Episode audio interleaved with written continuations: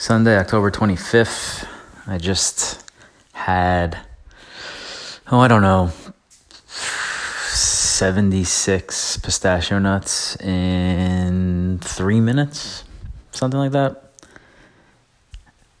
And I don't understand, or it got me thinking rather, why, how, like what, th- this, this, this one item, pistachio nuts are just this thing that I, and I, I, assume you, because I've seen other people do similar, can just continually eat without, with, with, without any regard for society, decency, the Constitution. It just doesn't matter.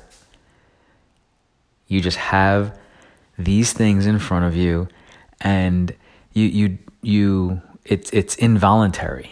You don't even think about you don't think that you're eating, you don't think about what you're eating, you're not hungry, you're not worrying about flavor or taste.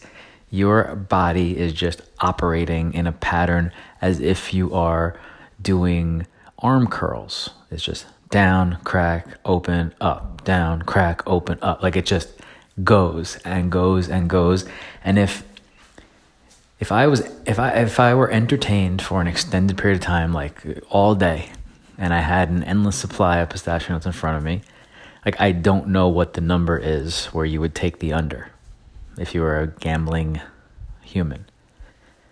It's just it's I I don't understand and like I, I I enjoy plenty of other kinds of nuts.